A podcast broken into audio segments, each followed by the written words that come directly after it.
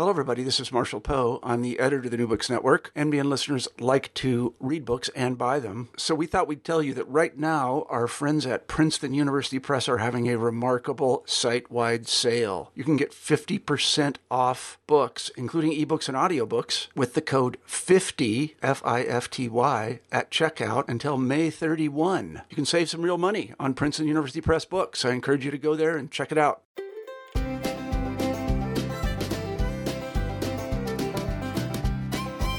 Hello, and welcome to New Books in the American West, part of the New Books Network. I'm your host, Stephen Hausman. Today, we're talking with Susan Sleeper Smith, a professor of history at Michigan State University and soon to be the interim director of the D'Arcy McNickle Center for American Indian and Indigenous Studies at the Newberry Library in Chicago. Dr. Sleeper Smith is the author of several books and articles, including Indigenous Prosperity and American Conquest, Indian Women of the Ohio River Valley, 1690 to 1792, which has just been published by the Omohundro Institute at the University of North Carolina Press, and which we'll be talking about today. Susan, welcome to the New Books Network. Oh, thank you. I'm glad to be here. Why don't we begin by just hearing about you? What path did you take to becoming a professional historian? Well, it's a rather complicated path um, because basically I worked first for a number of years in historic preservation. And when I moved from Rochester, New York, um, to the Midwest, um, historic preservation was not one of the priorities here. And I decided to go back to graduate school. And so I went back to graduate school at the University of Michigan and um, spent a number of years there and had always wanted to go back to graduate school. Many years ago, I'd started at Wisconsin, um, but did not enjoy it. I hate to say this about Wisconsin, but did not enjoy it that much and decided instead to choose another career path. So I went back to school um, after probably working in historic preservation for 10 or 15 years, and it was, has been incredibly rewarding. Um, I'm gonna ask you real quick because I grew up in Rochester. Actually, we'll have to talk more about that off mic a little bit. But I'm curious if you would uh, tell us where in Rochester did you work in historic preservation? Well, I worked for the Landmarks Commission, and then um, it, I became so interested in it, I opened up my own historic preservation research firm. And I proceeded to eventually hire a crew of people, and we did a number of restorations in Rochester. Um, and then probably I had about nine or 10 people working for me and decided, um, truthfully, burnt out after doing it for about 10 years and decided that I needed to find another career path. So the move from the University of Rochester to Michigan State for my husband was an ideal opportunity for me to then go back and pursue a PhD in history. Let's talk more generally about the topic of the Ohio River Valley. How did you become interested in this region and this topic? And what drew you specifically to the history of women and material culture in the colonial era Ohio River Valley? Okay, well, part of it is when I went back to graduate school, I did a field um, in history.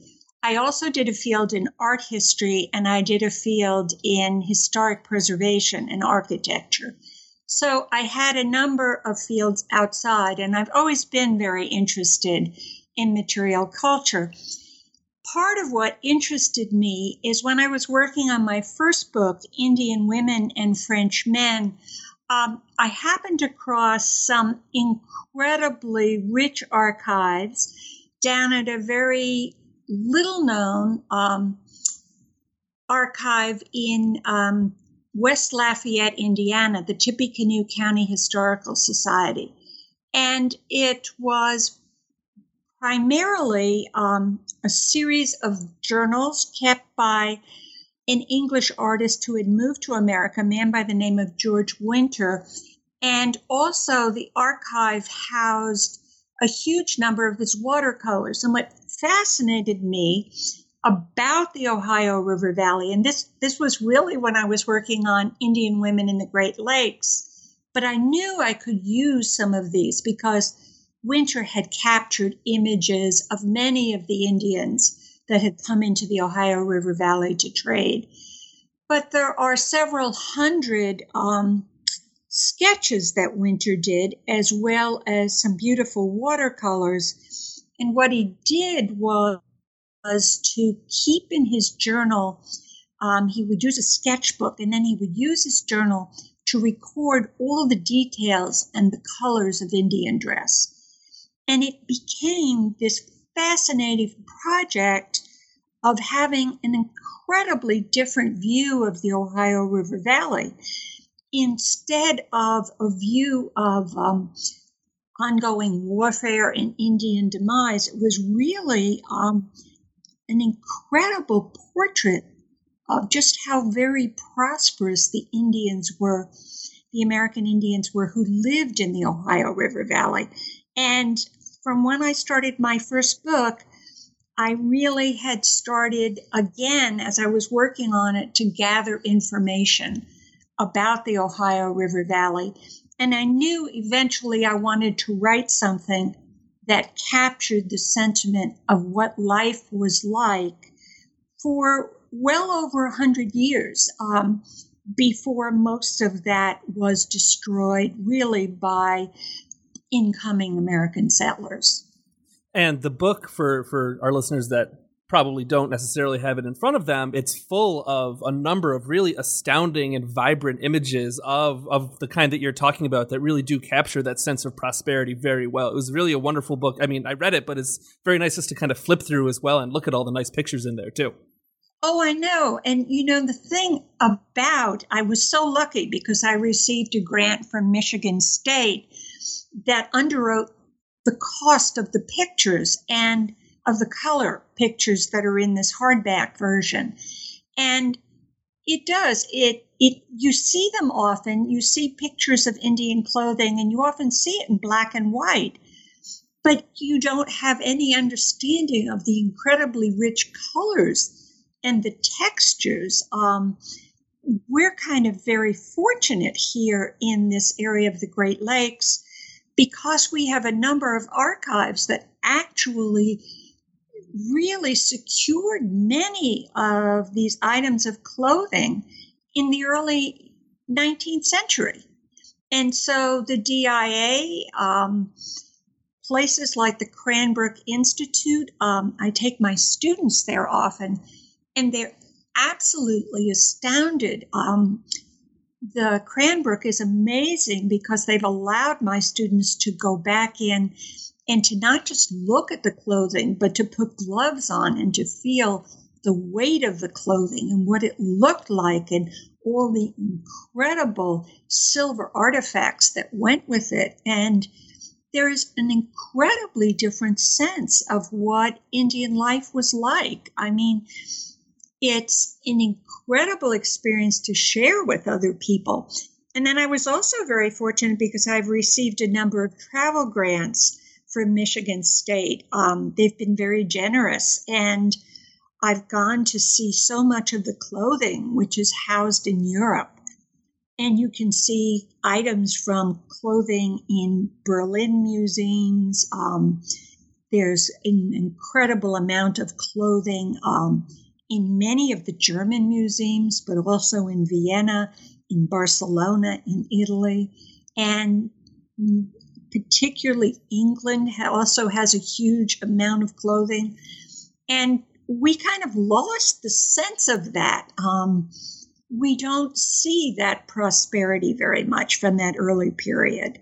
So to me, it's fascinating, but some of it comes from my own interest in material culture.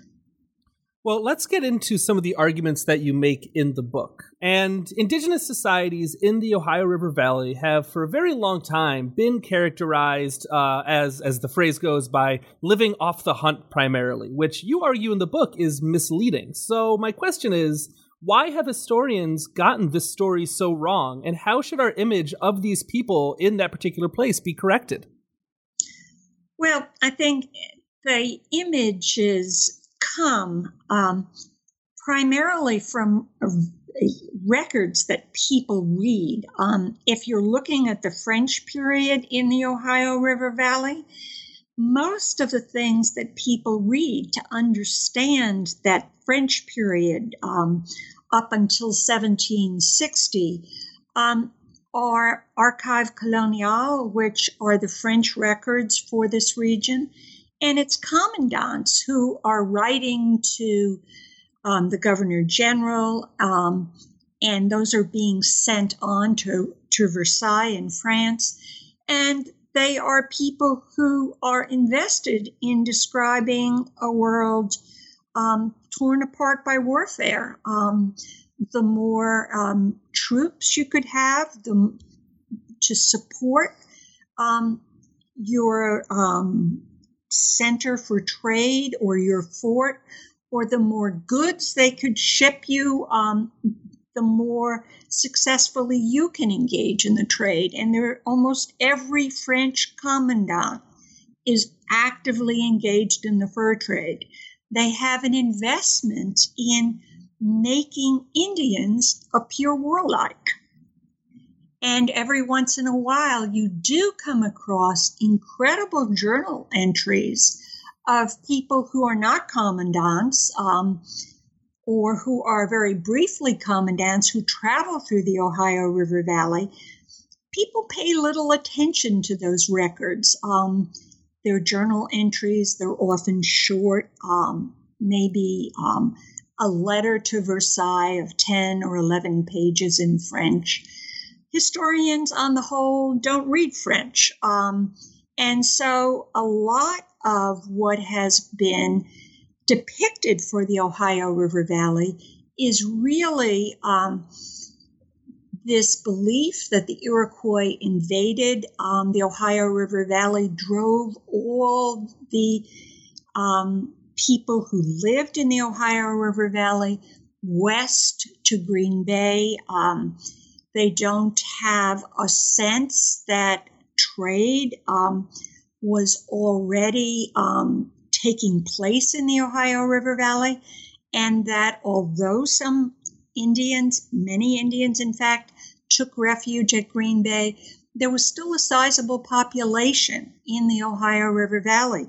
Some of that does take um, running through and carefully examining French records. Um, it also means often reading against the grain in records that are already there. Um, if a commandant is describing how bad it is, but he's purchasing a thousand um, bushels of grain from Indians, you know that it is not um, an impoverished region. It's a very rich region.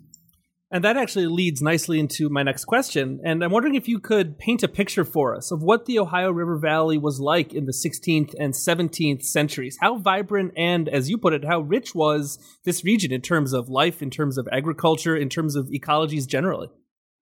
Um, I think it's a very rich region. I mean, I think one of the things um, when you look at the fur trade records carefully is the Black Swamp, which stretches from Toledo west um, to the Miami River, to the Maumee, to that whole region south of Lake Erie, connected up to the Maumee. Um, that's 120 miles of swampland. It's some of the richest wetlands and swamplands in the Americas. In addition, what you find is that there are a large number of tributary rivers that come off the Ohio. Those tributary rivers feed into Lake Erie, feed into the lakes surrounding south of Detroit that whole area is wetlands that's incredibly um, rich with fertile lands. It's an interesting region. Um, it has a climate that tends to be conducive to two growing seasons, so it's not just one growing season. but two growing seasons. We find that Indian people in the Ohio River Valley um, are tremendous harvesters of wetlands plants. Probably 40 to 60 percent of their diet comes from the plants they harvest from adjacent wetlands. Um, you have um, buffalo um, or bison in the Ohio River Valley. You have an endless supply of meat. This is by far not a region where people are impoverished. And the fur trade is going to lead to very prosperous villages. You also have not a declining population in the Ohio River Valley, but an expanding population. Um, you have a population of many Eastern Indians who move into the Ohio River Valley. The Shawnee return. The Delaware move into the Ohio River Valley. The Mohican move into the Ohio River Valley. You have um, large numbers of what I would call interethnic villages. Um, the Miami are settled next to the Delaware. The Delaware are settled next to the Shawnee. Um, you go along the Wabash, you have um, probably at the end of the 17th century, you had maybe a dozen villages. Within 20 to 40 years, the, those villages double in number. Um, they are prosperous. They all are taking furs from the Black Swamp and from adjacent woodland swamps, and they are trading them at Detroit.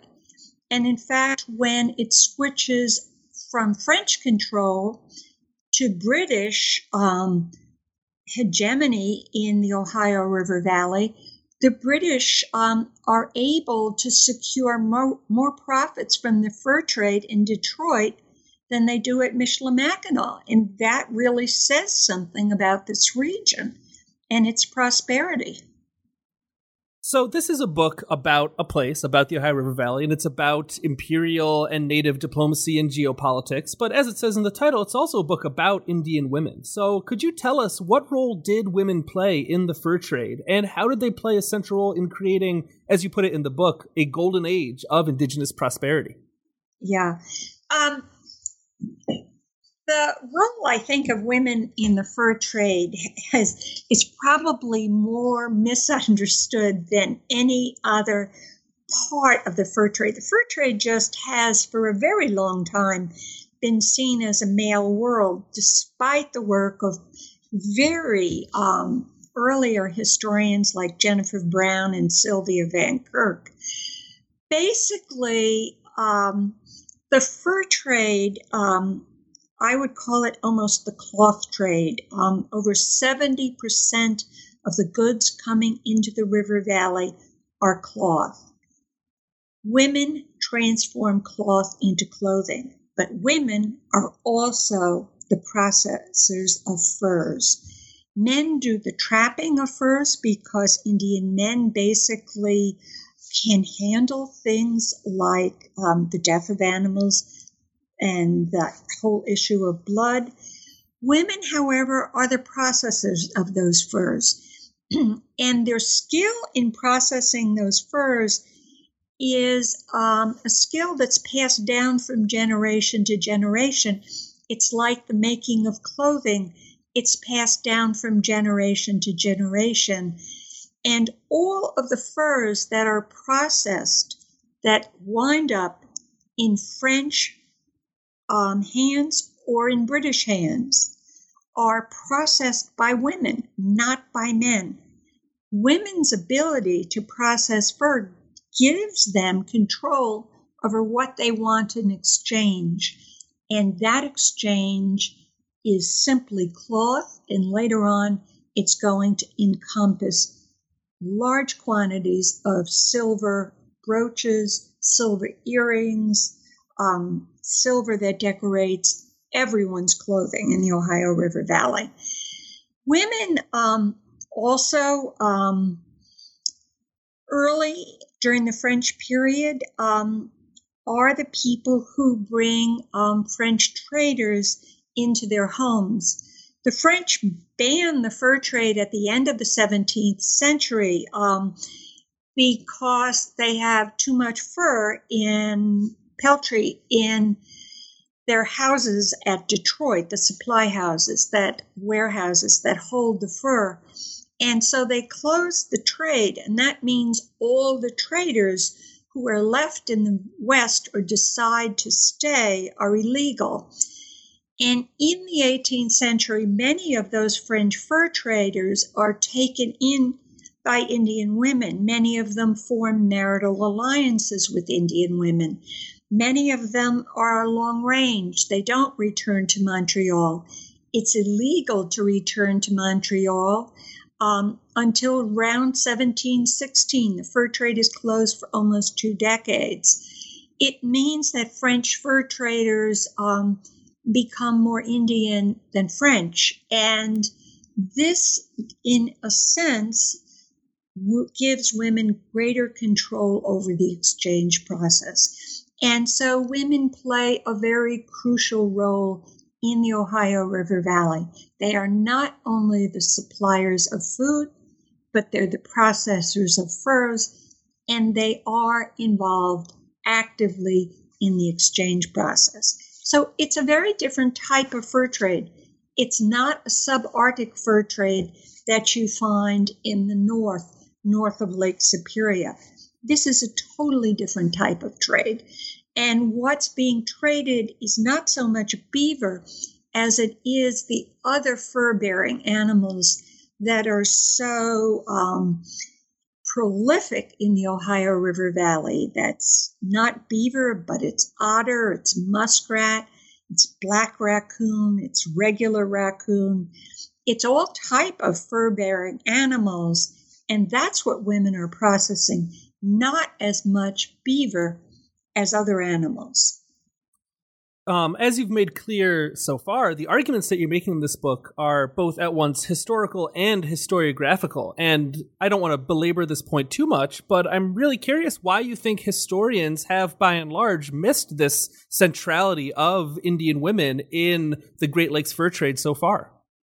Well, I think two reasons. I think um, gender um, comes out of social history. Um, it's looking at what's going on through a gendered lens. I think that is a relatively new discipline. And I think the second part of this book is also um, part of a relatively new discipline, and that's environmental history. Um, if you take the two together, um, if you look at the environment in which um, Indian villages were located in the Ohio River Valley, and you really look at it through the lens of gender, you come up with a very different portrait of what this region looks like. But environmental history and gender history have not been around for a long time. It's a new way of looking at things. It does come out of social history.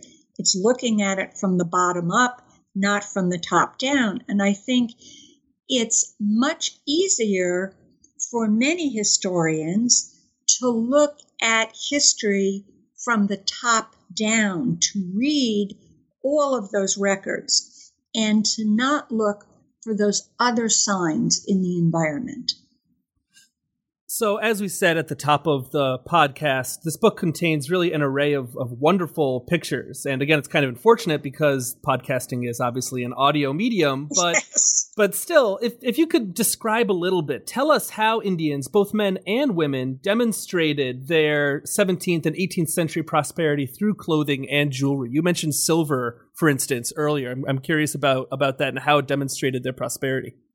Okay, well, let let's kind of talk about the clothing a little bit. Um, one of the things that I find very interesting is um, that George Winter, when he's describing this clothing, I mean, one of the things that George Winter would do is he'd go and he'd make sketches of Indians that he'd met either along the roadway or he'd, visit um, nearby villages. He would often go um, some distance to capture um, Indians in, you know, engaged in everyday activity, not people engaged so much even in um, sacred events, but rather um, the daily life of Indians. And he describes in detail what they wore. He describes the leggings that both Indian men and Indian women wore. And those leggings um, were made um, from broadcloth, from um, strouds, from very heavy material during the winter months that were um, cloth that was tended to be water repellent. Um, but they weren't content just to have leggings. Um, they would sew decorative ribbons, silk ribbons, along the length of those leggings, both men and women. And then they would take pieces of material, what we call cut work, and they would take out little diamond shaped pieces of material and sew them onto the leggings. So the leggings itself almost look like they have wings on them. They're very elaborate. Um, both men and women um, wore um, blouses, long blouses that sometimes they would belt, sometimes they would allow to be free. And those blouses were generally made from very substantial calico and were highly colored. Um, the calico um, was manufactured specifically, the Strouds were too, specifically for the Indian trade. And so you had these long blouses. Now, what they would do is they would um, acquire silver brooches. They also acquired um, earbobs. They acquired headbands. They all manner of elaborate silver. And there were quite a number of silversmiths in the Ohio River Valley at Detroit that catered to the Indian trade. Um, and basically, um, women, not men, but women would take the brooches and line the top of the blouses with them so that they almost look like shawls. And then um, around their heads, and um, you might wear a very long shawl, and it would be embroidered often with what we call tinkling bells. And women would also tie tinkling bells around their ankles. And so you have silver decorating women. Um, later on, when Indians were removed, they would also use those brooches as a kind of money to be able to buy um, food along the way. Um, men, a lot of men also wore turbans. This is an area, a time at which in the 18th century, you see um, a phenomenal amount of Indian dress that begins to look the same. So that what Indians are doing in the Ohio River Valley, much of that clothing may be made by women and exchanged at treaty conferences among Indians. We also know that there are some Indian women engaged in the fur trade who are also seem to be commissioning clothing to sell to traders who are then using them as gifts. So you find traders at Detroit during the English period sending on to British officials gifts from the Ohio River Valley that are often elaborate types of shawls or blankets that have been decorated. Um, you even find them sending um, robes, um, bison robes, that um, a lot of Europeans used to keep themselves warm when they rode in their carriages. So, all much of that material um, is coming out of the Ohio River Valley. Clothing actually becomes part of an economic exchange in the 18th century, and much of it being manufactured in the Ohio River Valley. And so, yeah, go ahead. I, I was just going to say, as you point out in the book, you know, perhaps nothing better underscores the the prosperity of these indigenous societies than the fact that often the clothing, the, the the garb and the fashion of of Indian men and women stood in stark contrast to the rather drab clothing that that settlers were wearing. Oh yes, I mean, can you imagine um, in a sense, um, Americans coming into the Ohio River Valley, one, expecting it to be empty, and then two, coming across Indians that look like this. And actually, one of the saddest parts of the book and the most difficult for me to write um, was about all of the Kentucky raids that took place on Indian villages.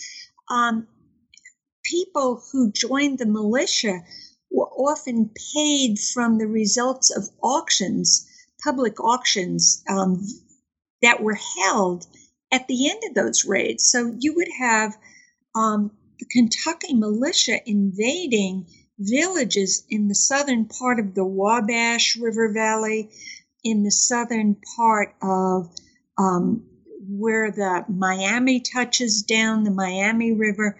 They didn't come too far north because it became more difficult and Indians were prepared for them. But they would raid many of those villages. And then at the end of the raid, um, they would divide the spoils that came from public auction. And you find um, those public auctions, you find garments being auctioned in which there are a thousand silver brooches, and the brooches would often be auctioned in lots of five or ten. But it gave you some idea of how prosperous these villages were that they became the object of squatters often in Kentucky who had very little money but who had a gun and who could join with other militia members to raid these villages. It gives you the feeling of the dangers that Indians faced when Americans, particularly during the Revolutionary War, started squatting on what would eventually be, be Kentucky lands. But those people um, become very dangerous to prosperous Indian villages. Well, you provided a bit of a preview, but tell us more about what American victory in the Revolutionary War meant for the Miami and the Shawnee and other indigenous societies in the Ohio River Valley. Um, two things. Um, I don't. I, I don't see the Ohio River Valley, um, particularly the western side. The eastern side is going to be very, very different. Um, and I think that Rob Harper, who's re- recently written Unsettling the West, talks really about the eastern side of the Ohio River Valley, where um, that's where the first land companies, particularly the Ohio Company, attempted to settle on Indian lands. After the Revolution, um, for Indians, they saw the barrier as the Ohio River Valley um, Indians, um, American settlers coming in referred to the lands north of the Ohio as Indian country or um, the Indian shore. South of the Ohio um, were the lands that supposedly Americans were going to settle on. What really happens is it's the War of 1812 that breaks down the defenses that's really going to open up the Ohio River Valley. A lot of people do see the Greenville Treaty um, as in 1894 as one of the turning points. It primar- that Greenville Treaty primarily affects the eastern part of the Ohio River Valley the western part for a very long time until the War of 1812 remains in indigenous hands. Um, Indians are pushed north, there's no doubt about it, pushed further north along the tributary rivers. Um, they settle in swamplands where, frankly, they're quite happy to live. Um, they often choose swamplands near oak openings so they can still, um, women can still grow a great amount of corn. Um, but the wetlands allow them to remain fur traders, and the fur trade becomes the raccoon trade. Um, it doesn't die until the end of the 19th century. But after the War of 1812, you really begin to see the forcible removal of Indians from the Ohio River Valley. Um, the American um, takeover of the Ohio River Valley is a disaster for Indians. Um, it is gradual at first, and Indians are capable because of their prosperity and because of allying, allying with the British, they are capable of resisting. But that resistance really breaks down after the War of 1812. And those Indians who remain in the Ohio River Valley, and truthfully, there are quite a number of them, um, they don't go away. Um, I have called them hiding in plain sight. They are there. Um, they are engaged in the fur trade. Um, they settle on lands that Americans don't want. Um, about the same time as the War of 1812 ends, many of the rich farmlands in Iowa um, and further west begin to open.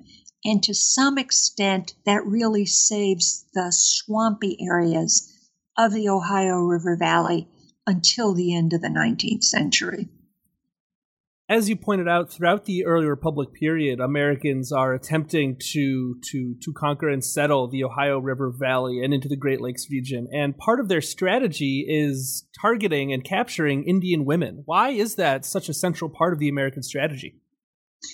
Well, I think that George Washington recognized, George Washington had been on several tours of the Ohio River Valley. Um, he was a land speculator, as was every member of Congress. And basically, um, I think George Washington and Colin Calloway talks about this in his new book on Washington. He recognized that much of the prosperity for Indian villages came from women's work. Um, it was women that were the processors of furs.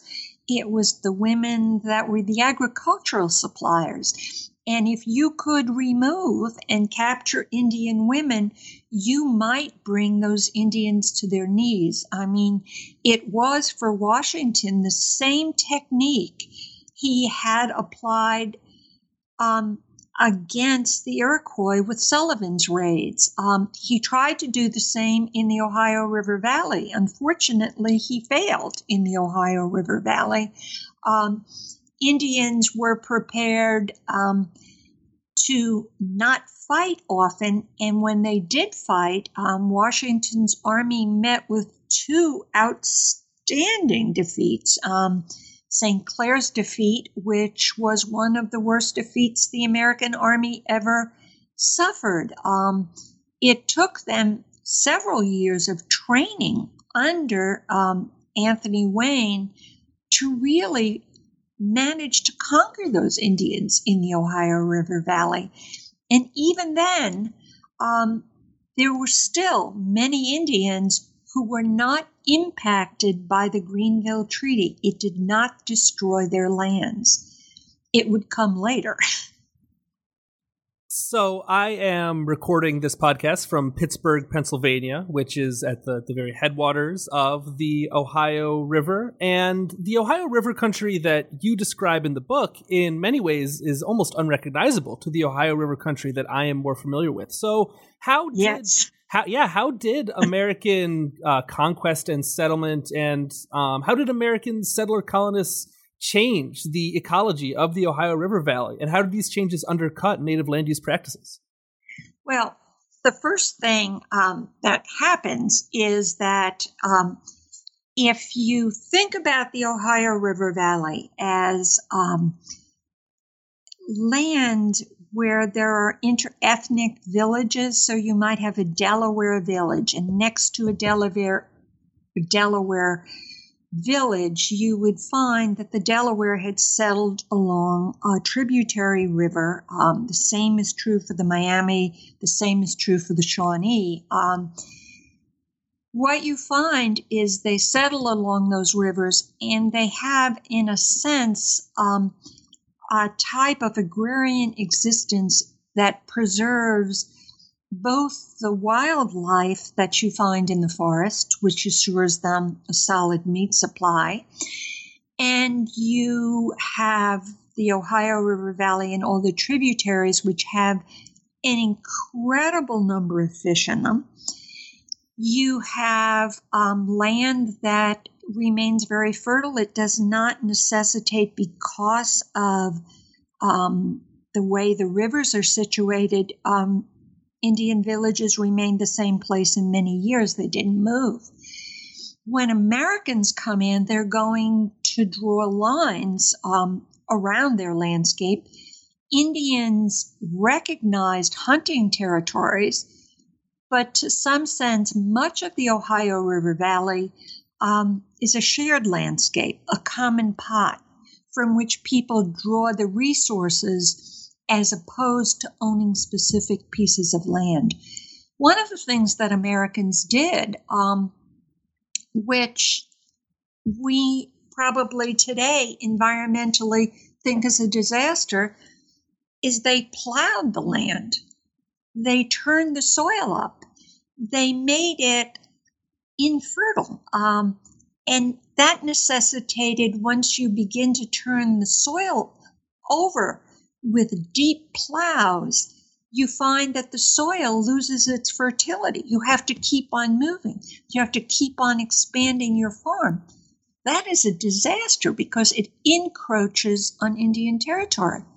The second thing they did, and um, um, Americans at the time were not even aware of it, but they thought that the bison herds, that the huge flocks of geese that lived in the area, the huge flocks of deer that lived in the area, they thought that it was endless.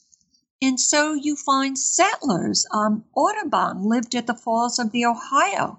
He recorded um, in his journal descriptions of people who would go out and just for the sake of it kill 50 or 60 buffalo just because they could, or shoot 300 deer just because they could. The landscape which has existed, its fertility, was a result of the care and the nurturance of Indian people. Americans did things like cut down the trees. I mean, the black swamp is no longer there. Ohio, in places where the black swamp was, has 80 feet of topsoil. It came about because they drained the black swamp. They took all of that wildlife, they destroyed it. They cut down trees that were often 40 or 50 feet in diameter. As soon as you cut down a tree and you and you plow the land next to it, you make that land infertile after four or five years. And so you go from having a region that is tended very carefully, that recognizes that there are environmental limitations, to one that had um, this idea that there was there was no necessity to save this landscape that you could just go on, in a sense, abusing it. I mean, you have the Ohio River, which at one time would be very shallow in the summer. Sometimes people could walk across it. And you start building dams, you start restricting the water. The falls, which were there, which were apparently incredibly beautiful, um, those were destroyed. And when you destroy that landscape, when you take down those trees, when you plow those fields, you turn it into a landscape that's unrecognizable. It did not take industry to destroy the Ohio River Valley. Unfortunately, the settler colonists that came in did a perfectly adequate job of destruction with just their plow, their rakes, and their shovels. Well, it's a tremendous book, and you make a number of very powerful and complex arguments within. Um, for my last question, I'm just wondering what you hope, um, above everything else, what do you hope readers take away from Indigenous prosperity and American conquest?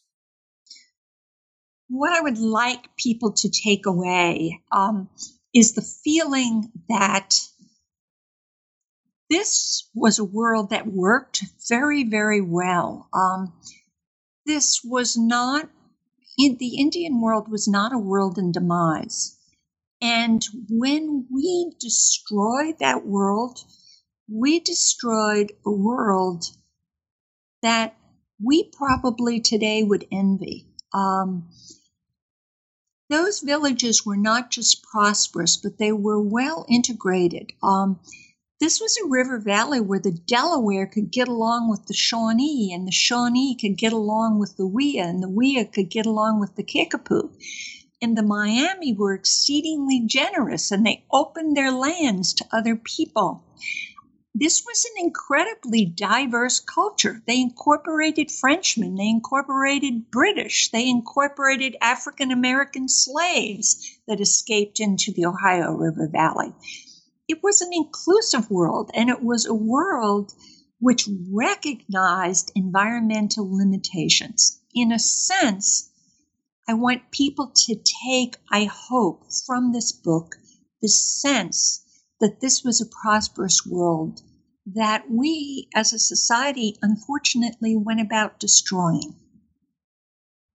So I know that this book has only been out for a few months now, and that you are about to embark on a uh, a new um, and impressive position. But I'm curious, nonetheless, if you have anything in mind for your next project. Do you know something that you might be working on in the coming uh, not too distant future?